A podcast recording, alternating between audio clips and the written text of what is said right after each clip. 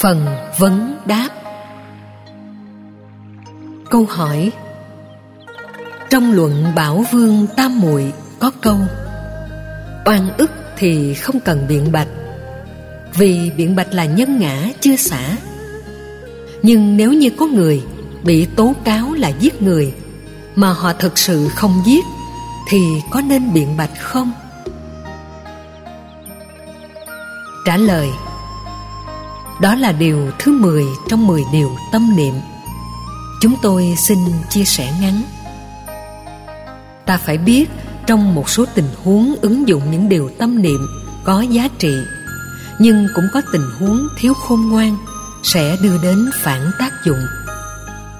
Trong 10 điều tâm niệm có điều 5, 6 và 7, ta thấy rằng tất cả đều có giá trị tốt. Riêng với điều tâm niệm thứ 10 thì quan niệm của Tổ Diệu Hiệp và Đức Phật hoàn toàn khác nhau. Trong Kinh Trường Bộ và Trung Bộ, Đức Phật dạy những câu nói xác định để tự minh oan cho mình trước khi được luật pháp can thiệp. Câu nói Đức Phật dạy: cái này không có trong tôi không phải. Trong tình huống nếu không tự xác minh rằng ta không phải là tác giả, thì đồng nghĩa rằng ta thừa nhận mình là kẻ tội phạm. Do đó, cần phải tự minh oan. Cách minh oan của Phật tử khác với người thanh minh, thanh nga. Họ bị cái tôi làm cho thức điên bát đảo và chao ngã. Ta biết rất rõ mình không phải là tác giả, nhưng cũng nên giải thích một cách có nghệ thuật. Sau khi làm công việc đính chính, người khác vẫn tiếp tục hiểu sai về mình, thì cái gút đó có mặt một chiều. Bản thân mình đã tháo được cái gút đó, thì con đường tu tập là ở chỗ này. Tương tự như vậy, rất nhiều cặp vợ chồng nếu áp dụng điều tâm niệm thứ 10 sẽ dễ dàng ly dị.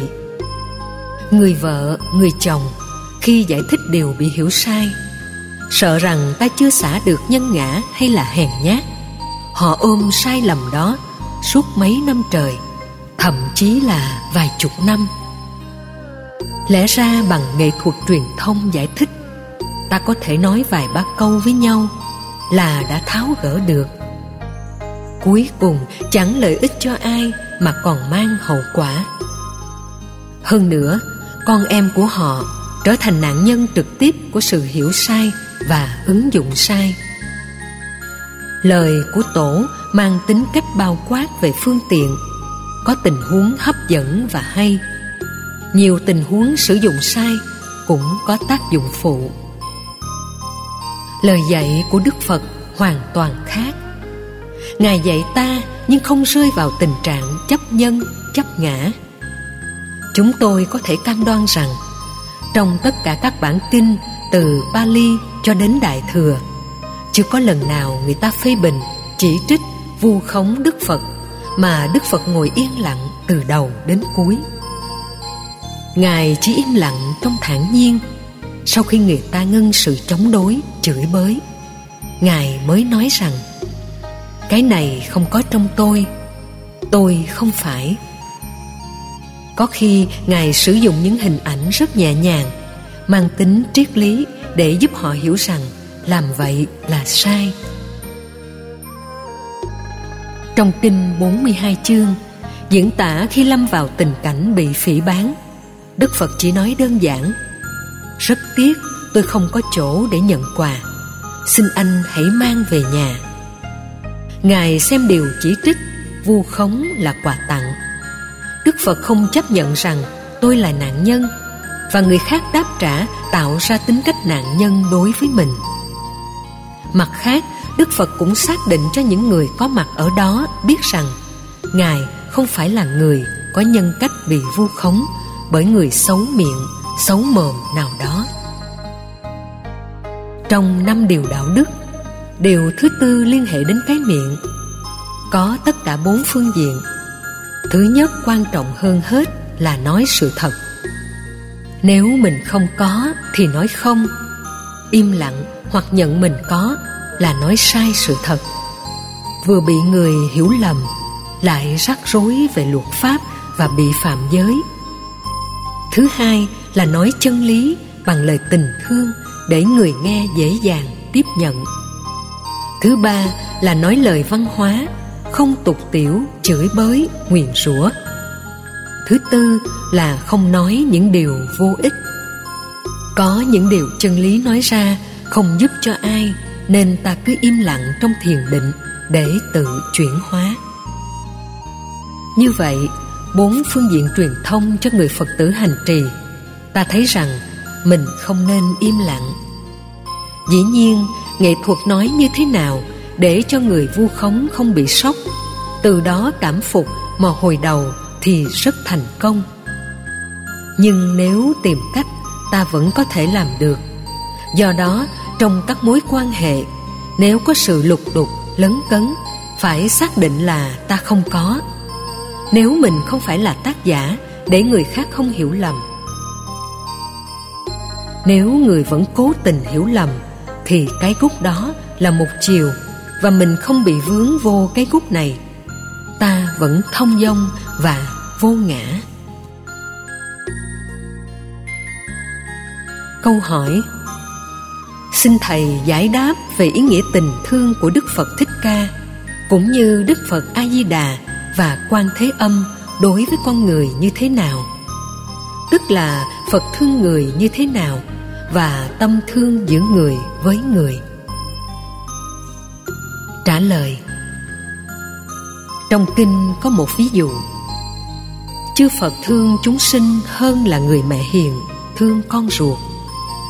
Mẹ hiền thương con ruột thì đồng nghĩa là mẹ hiền không thương con người khác. Như vậy tình thương đó có đối đãi, có điều kiện. Con ruột của mình chánh dòng thì mới thương. Trong bài ca có đoạn: cha thương con vì con giống mẹ, mẹ thương con vì con giống cha, cả nhà ta cùng thương yêu nhau. Nếu như đứa con đó mà giống người hàng xóm là sẽ có chuyện. Vì ta nghĩ rằng nó là hoa trái của tình yêu, là giọt máu do ta tạo ra. Ta có trách nhiệm và luật pháp cho ta có trách nhiệm đó. Nhưng tình thương của cha mẹ dành cho con luôn luôn là tình thương có điều kiện. Đứa con nào ngoan ngoãn thì cha mẹ thương cách khác. Đứa con nào không ngoan ngoãn, ngỗ nghịch thì cha mẹ thương cách khác. Mặc dù tình thương của cha mẹ là lai láng, hiếm khi nào có cha mẹ từ bỏ con, nhưng vẫn có vài trường hợp xảy ra trong cuộc đời. Hiếm khi nào làm cho con khổ đau, nhưng có những tình huống cha mẹ bỏ con lăn lóc ở ngoài sọt rác để đưa vào trong cô nhi viện không phải là ít. Tình thương đó là tình thương tương đối, nên ta cần phải vun đắp tình thương tương đối này bằng một tình thương tốt đẹp, có ý nghĩa, có tương lai cho đứa con. Tình thương của Đức Phật A Di Đà, Đức Phật Thích Ca và Quan Thế Âm là tình thương không có điều kiện, bởi vì nó được gọi là từ bi. Từ bi khác với tình thương ở chỗ tình thương chỉ để lo lắng, chăm sóc, tính kết quả của niềm an vui hạnh phúc có hay không không quan trọng. Còn lòng từ bi phải có 2 tiêu chí là mang lại niềm vui, nhổ đi nỗi khổ. Niềm vui Phật dạy không phải là khoái lạc giác quan. Ví dụ, đứa con yêu cầu mẹ cho tiền ăn sô-cô-la. Mẹ biết rằng hàng tiền vệ của nó bị rụng hết rồi nên không cho, vì ăn như vậy sẽ hại sức khỏe. Trong tình huống đó, đứa con sẽ không vui. Không có nghĩa là mẹ không có lòng thương, bởi vì mẹ không muốn cho con bị sún răng. Con thích chơi game điện tử, muốn trở thành game thủ quốc tế. Nó xin cha mẹ mua máy vi tính, và nó muốn chơi như vậy là mùa hè 8 tiếng và mùa đi học là 4 tiếng. Cha mẹ không đáp ứng, Chỉ khi nào nghỉ ngơi thì dẫn con đi chơi nhà người bạn và chỉ cho chơi 1 tiếng đồng hồ. Như vậy là con cau có và không đồng tình. Sự không hoan hỷ đó không thể gọi là không có lòng từ bi. Giá trị của tình thương mang lòng từ bi là niềm vui tốt, niềm vui tích cực, đạo đức, văn hóa. Niềm vui đi lên mang tính cách giáo dục, chứ không phải niềm vui đi xuống. Nếu chúng ta là con Thảo, cháu Hiền, mẹ của mình 70 tuổi, cô đơn ở nhà không có gì làm. Mẹ nói, con ơi, hôm nay ra Video Plaza mua cho mẹ mấy bộ phim trưởng kiếm hiệp Hồng Kông hay là phim tình cảm, xã hội gia đình của Hàn Quốc, thì bà sẽ ngồi luyện phim 8 giờ tới 10 giờ một ngày. Kết quả là bị tiểu đường, tăng xông máu, tâm không phát triển, tuệ giác ngày càng suy bại và bệnh tật, rất nhiều chướng duyên cũng theo đó mà phát sinh. Như vậy, ta có thể mang niềm vui giác quan cho mẹ già bớt cô đơn, nhưng đã đánh mất hạnh phúc của bà. Giả sử bà có nhu cầu, ta cố tình mua những phim truyện Phật giáo, Bồ Đề Đạt Ma, Lục Tổ Huệ Năng hay Xuân Hạ Thu Đông, có tính giáo dục cao, có minh lý và triết lý của đạo Phật, có tính cách giải quyết vấn đề theo nhân quả, những điều để người ta suy tư sau khi xem bộ phim xong, còn có thể động lại trong tâm nhiều giá trị sâu sắc khác. Như vậy, khi cha mẹ nghiền phim kiếm hiệp, mình cho coi phim Phật thì coi chừng 1 tiếng là chán. Nhưng những giá trị tâm linh đó sẽ không mất đi mà còn gieo vào chủng tử hạt giống Bồ Đề. Như vậy, cách thức này không được xem là không có và tổn thương lòng từ bi, mà được xem là từ bi có hiệu quả, bởi vì nhổ lên được nỗi đau. Niềm cô đơn của người già trong ngôi nhà quá lớn, không có con cháu thăm nuôi, vỗ về, nên cảm thấy buồn chán.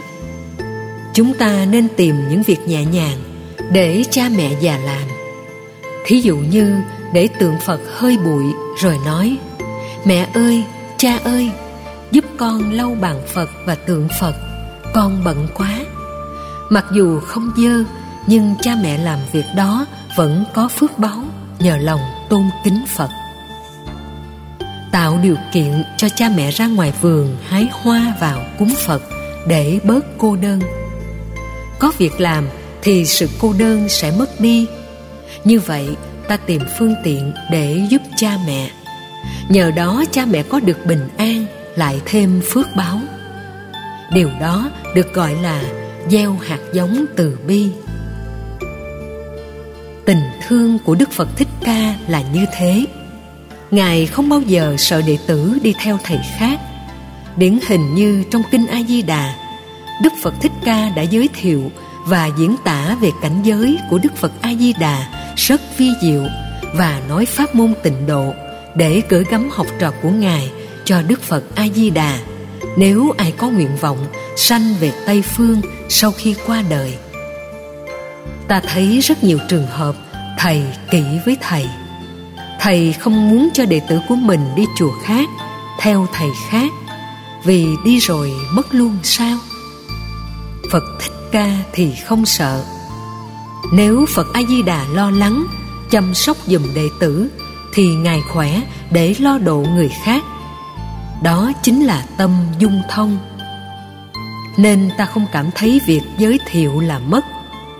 Ai có tinh thần như thế, đệ tử chẳng những không mất, ngược lại đi đâu cũng trở về như lá rụng về cội. Giống như thả con chim bồ câu đi vào buổi sáng, buổi chiều nó không chỉ bay về một con mà nhiều con. Nếu cái lòng đó là thực phẩm có màu sắc đẹp. Như vậy, bản chất của vị thầy ở đây là Phật Thích Ca rất từ bi. Tuệ giác của Ngài vô lượng, dạy rất nhiều pháp môn. Nhưng nếu đệ tử của Ngài muốn một pháp môn khác, Ngài vẫn giới thiệu. Phật A Di Đà có pháp môn tịnh độ. Phật Dược Sư ở phương Đông có pháp môn Dược Sư, Phật Đại Nhật Như Lai có pháp môn Mật Tông. Ta thấy rõ lòng từ bi đó không có giới hạn.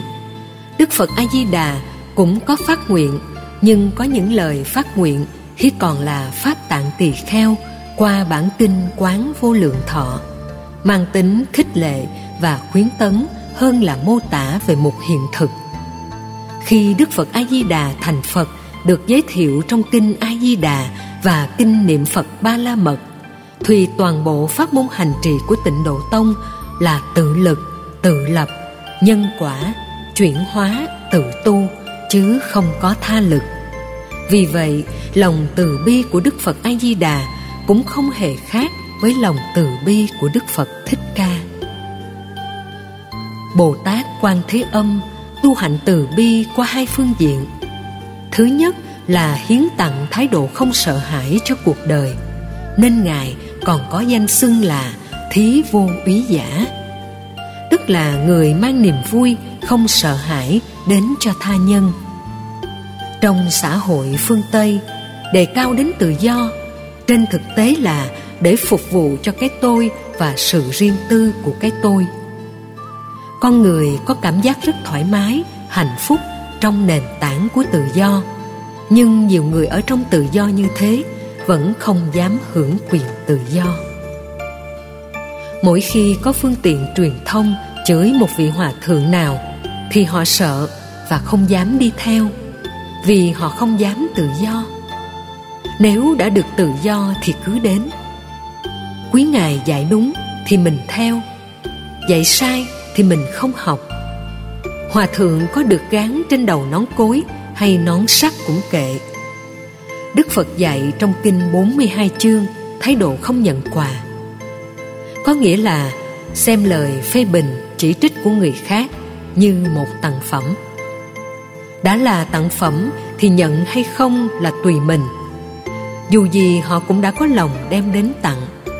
Ta thấy không có nhu cầu, không có chỗ để thì trả lại cho chủ nhân. Cũng như phun nước miếng lên trời, nước miếng rớt ngược vào mặt. Ngậm máu phun người thì miệng mình dơ trước. Đó là triết lý rất sâu xa để mình không hận, không thù, không trả đũa, không ghét, không buồn phiền người cố tình hại mình thông qua các phương tiện truyền thông. Đây cũng là phương pháp hóa độ rất đặc biệt của Đức Phật Thích Ca và Bồ Tát Quan Thế Âm. Các Ngài dạy năng lực quán chiếu để mình không sợ hãi. Nhờ hiến tặng sự không sợ hãi, người ta sống rất bình an, hưởng được tự do trong thực tại. Phương pháp thứ hai Ngài Quán Thế Âm sử dụng đó là tuệ giác và từ bi phải song hành. Ngài Thiên Thủ Thiên Nhãn, ngàn tay ngàn mắt, là hiện thân của Bồ Tát Quan Thế Âm. Mỗi một bàn tay là một hành động, trong mỗi bàn tay có con mắt. Con mắt là đạo diễn để dẫn đường cho hành động, bởi vì có rất nhiều người có tình thương nhưng thể hiện không đúng cách. Bồ Tát Quan Thế Âm dạy là thể hiện tình thương phải có tuệ giác dẫn đầu. Nơi nào có tuệ giác, nơi đó có tình thương chân chính.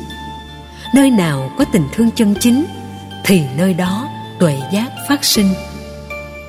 Hai phạm trù này không tách rời nhau. Mỗi người chỉ có hai bàn tay để làm Phật sự, vậy mà có nhiều người còn muốn đốt ngón tay, thế là trở thành người làm biếng.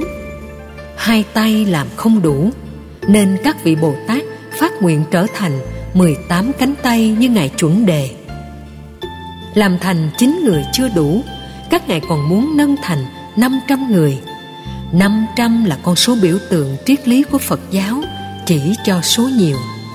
Nghĩa là các Phật sự phải kết nối 500 người thành 1.000 bàn tay, thành vô số người, để Phật sự được liên minh, để niềm vui, hạnh phúc, giá trị đó được tăng trưởng, mở rộng, luôn được lưu truyền. Làm riêng một mình không phải là tinh thần của Phật dạy. Chúng ta phải làm tập thể, nương vào hình tượng 1.000 cánh tay, nhưng không cánh tay nào sử dụng pháp khí giống nhau.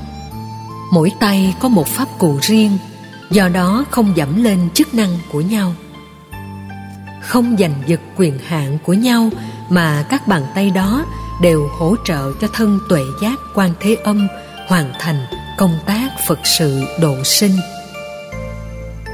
Các giáo hội nếu có đi đúng đường Phật Pháp thì phải xem rằng mình chính là một bàn tay của Ngài Thiên Thủ Thiên Nhãn. Bàn tay này đừng lấy pháp khí chống lại các bàn tay kia, mà phải hỗ trợ lẫn nhau. Nếu ta có sở trường về pháp môn A trên cơ chế hành chính của giáo hội B, thì ta đi theo pháp môn A đó và tuyên dương giáo hội B. Đừng phủ định các giáo hội khác, bởi vì sự phủ định sẽ làm chúng ta trở thành những kẻ đối lập, đánh mất lòng từ bi chấp nhận sự đa dạng, phong phú của đạo Phật hay là của Quan Thế Âm. Học theo lòng từ bi thì những gì chưa có, ta cố gắng học hỏi và tham khảo từ người khác. Những cái hay của người khác ta phải thừa nhận. Đi theo các đảng phái, cái xấu của họ 1 ta nói thành 10, cái hay của họ 100 ta nói còn lại 1 thôi. Cuối cùng ta trở thành người cực đoan và không thừa nhận như thị đang là, đã là và sẽ là. Lòng từ bi này cũng không khác gì Đức Phật Thích Ca hay Đức Phật A Di Đà đã dạy. Tất cả các hành giả Phật giáo, dù mới sơ phát tâm hay đã phát tâm lâu năm, dù có kinh nghiệm nhiều hay là tập tễnh mới vào đạo, nếu đi đúng theo hạt giống từ bi thì ta, Phật và chúng sinh tam vô sai biệt. Đây là điều các tổ đã dạy.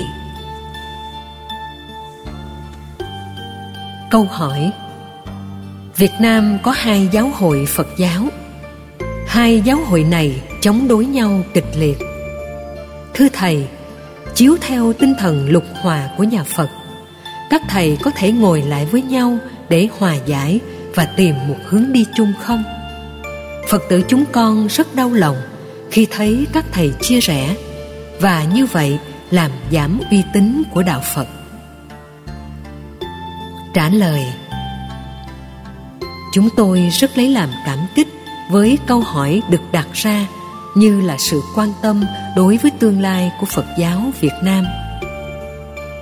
Trước nhất, phải xác định rõ là tông chỉ của đạo Phật mô tả về bản chất của tăng đoàn là hòa hợp chúng. Trong bài Tam Tự Quy Y ở phần cuối: Thống lý đại chúng, nhất thiết vô ngại. Thống lý là xuyên suốt, đại chúng là nhiều giáo hội, nhiều tông môn, nhiều thành phần, nhiều người khác nhau, và kết quả là không có bất kỳ chướng ngại, trở ngại nào.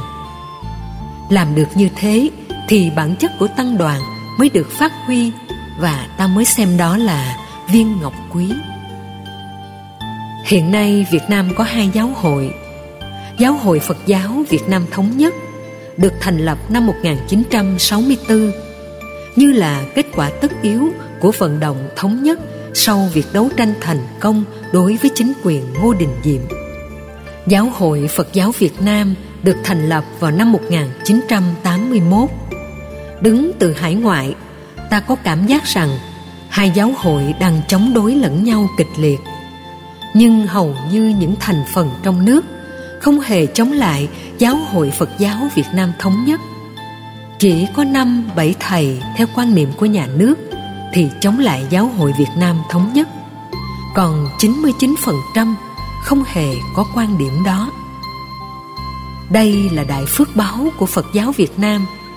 Nếu tất cả trong số 45.000 tăng ni có mặt tại Việt Nam chống lại Giáo hội Phật giáo Việt Nam Thống nhất, đã chụp mũ cộng sản cho họ, thì đạo Phật sẽ đi về đâu? Đạo Phật sẽ trở thành một địa ngục trần gian. Rất may họ đều ẩn nhẫn, không đính chính, không chống, cứ thầm lặng đi trên con đường hoằng pháp, giáo dục, từ thiện, để đưa đạo Phật đi vào trong cuộc đời với một nghịch cảnh mà đạo Phật đã có mặt ở Việt Nam trong mấy chục năm trở lại đây. Trong bài thuyết trình về 4 thách đố đối với Phật giáo Việt Nam, có nêu ra thách đố thứ nhất là thách đố chính trị. Đạo mà có mặt trong xã hội chủ nghĩa là một thách đố rất lớn. Để được tồn tại và không mất đi thì rất khó.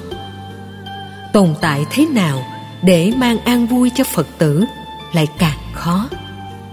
Tồn tại thế nào để trong tăng đoàn vẫn được hòa hợp mà không bị nát ra thành từng mảnh vụn như ở hải ngoại, tại Hoa Kỳ và nhiều quốc gia khác lại càng khó hơn.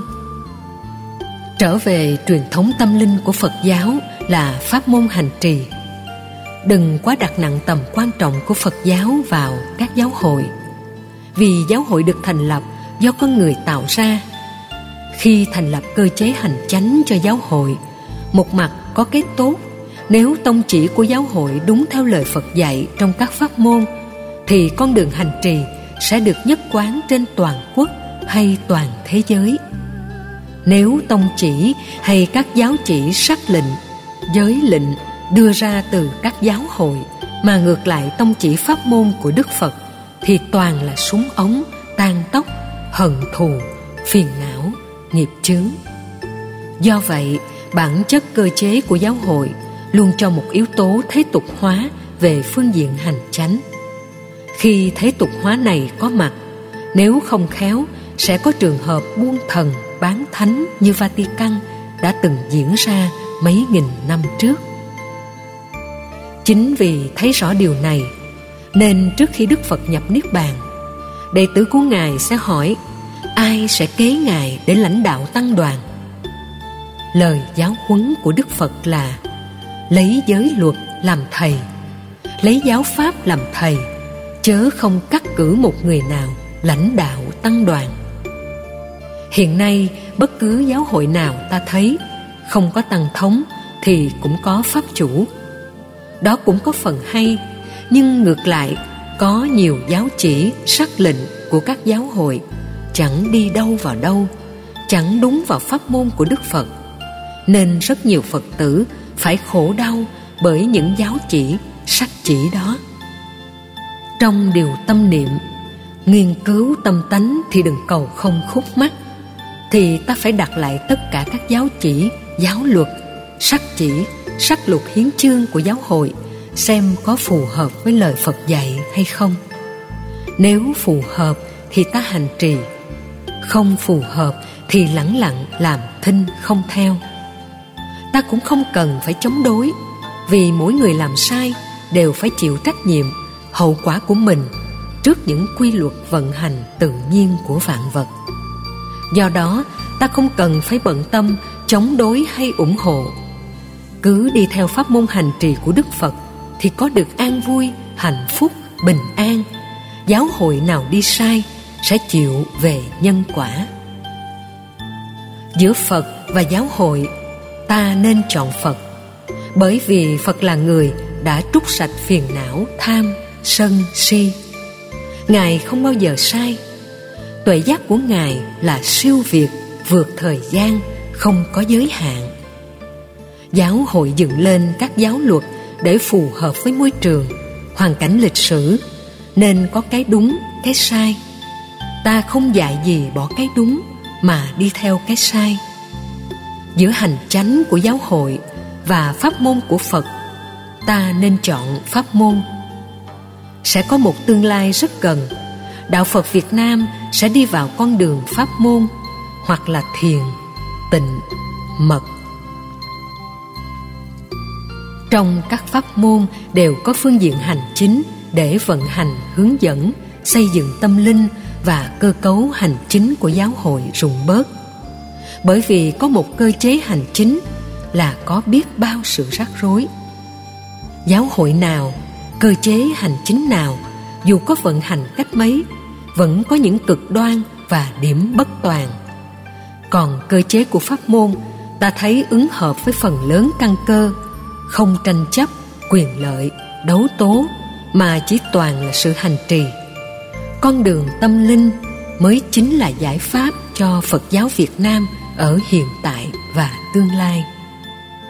Con số 0,1% của giáo hội trong nước bất đồng với Giáo hội Phật giáo Việt Nam Thống nhất là lên tiếng mang tính cách cá nhân, chớ không thuộc về quan điểm của giáo hội trong nước. Điều đó vô cùng hay. Ở hải ngoại, ta thấy những vị có chủ trương trung lập, trung hòa theo giáo chỉ số 9 đã bị loại ra khỏi Giáo hội Phật giáo Việt Nam Thống nhất và xem đó là cộng sản mới, là con cờ, cánh tay nối dài của cộng sản. Họ đang phải suy nghĩ lại phương cách làm đạo và chủ trương của Giáo hội Thống nhất. Hầu như những người theo thống nhất cực đoan toàn là những người vu cáo, chụp mũ.